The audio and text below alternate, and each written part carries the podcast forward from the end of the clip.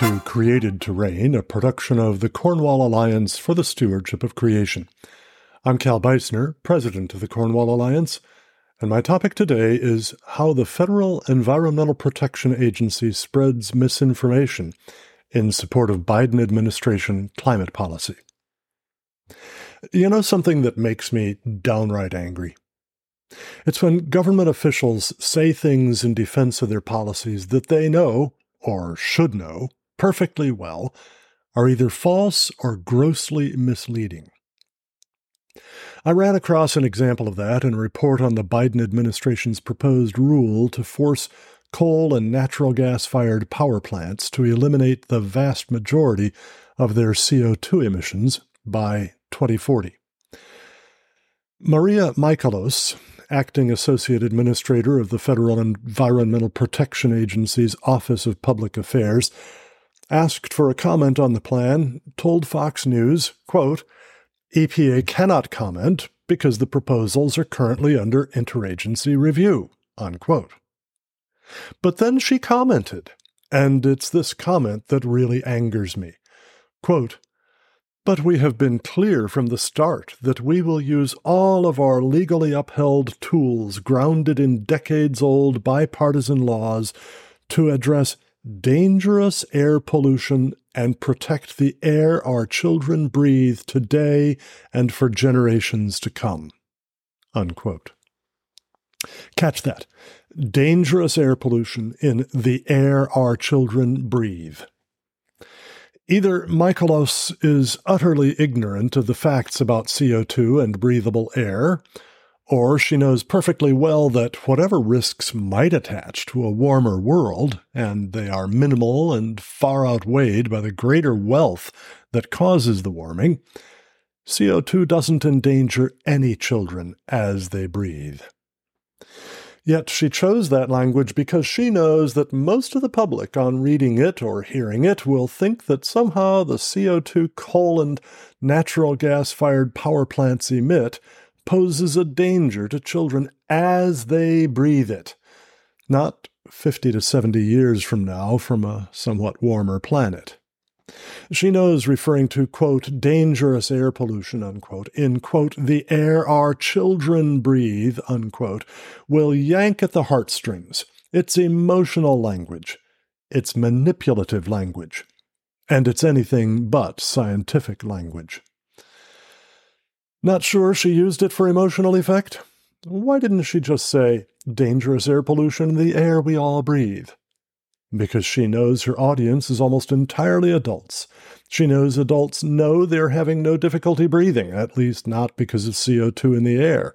Ah, but many of those adults are likely to think, well, it may not be bothering me, but that dangerous CO2 must be harming children with every breath they take. And so they'll support the proposed rule. Not sure CO2 doesn't hurt children in the air they breathe? Here are the facts. Carbon dioxide is an odorless, colorless gas that isn't toxic at levels that could ever be reached in the open atmosphere. Occupational exposure standards for CO2 concentration in the air workers breathe are one half percent, that's 5,000 parts per million, average through a 40 hour work week, and six times as much, 3%, 30,000 parts per million for short term exposure. But those standards are overcautious. The National Research Council reports that, quote, Data collected on nine nuclear powered ballistic missile submarines indicate an average CO2 concentration of 3,500 parts per million. That's 0.35%, with a range of 0 to 10,600 parts per million. That's 0 to 1.06%. And data collected on 10 nuclear powered attack submarines indicate an average CO2 concentration of 4,100 parts per million. That's 0.41%, with a range of 300 to 11,300 parts per million, 0.03 to 1.1%. And we trust those submariners with control of nuclear ICBMs. The breath we exhale contains about 40,000 to 53,000 parts per million. That's 4 to 5.3% CO2. Exposure to CO2 only becomes dangerous to life at about 8 or 9 times that much, or 35%. That is 350,000 parts per million, nearly 870 times the current atmospheric concentration.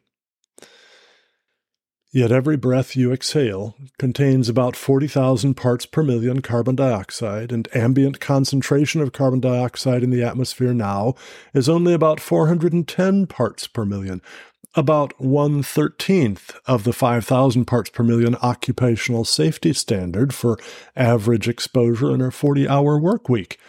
A standard that, as just noted, is unjustifiably too restrictive. So, Carbon dioxide in the air our children breathe poses zero threat to them. Instead, it poses a great benefit to them. Carbon dioxide in the atmosphere is essential to all plant growth. Plants use it in photosynthesis, and the more of it they get, the better they grow. On average, every doubling of CO2 concentration in the atmosphere in which plants grow causes about a 35% increase in plant growth efficiency. They grow better in warmer and cooler temperatures and in wetter and drier soils, and they make better use of soil nutrients and resist diseases and pests better.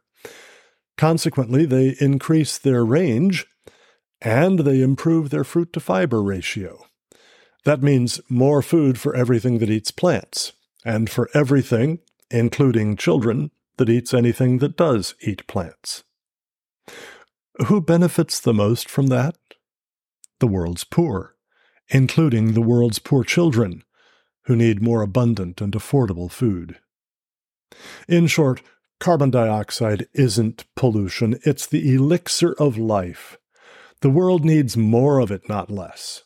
The 280 parts per million of pre industrial times was near the threshold below which photosynthesis stops that's about 175 parts per million, and far lower than the 4,000 to 8,000 parts per million that prevailed in past geologic times when vegetation was far more abundant on the Earth.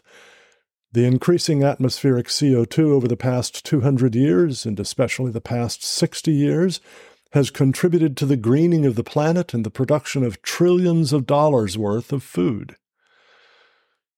It's bad enough that the EPA seeks to force this rule and its enormous costs on 300 million Americans. It's worse that it spreads misinformation to justify it. Thank you for listening. If you enjoyed this program, please give it a five star rating at Apple Podcasts or Spotify and share it with friends and on your social media. The Cornwall Alliance for the Stewardship of Creation is a nonprofit ministry dedicated to educating the public and policymakers about biblical earth stewardship, economic development for the poor, and the Christian faith. Our support comes from private individuals just like you. To make your tax-deductible donation, just go to cornwallalliance.org/donate. Until next time, may the grace of our Lord Jesus Christ be with you.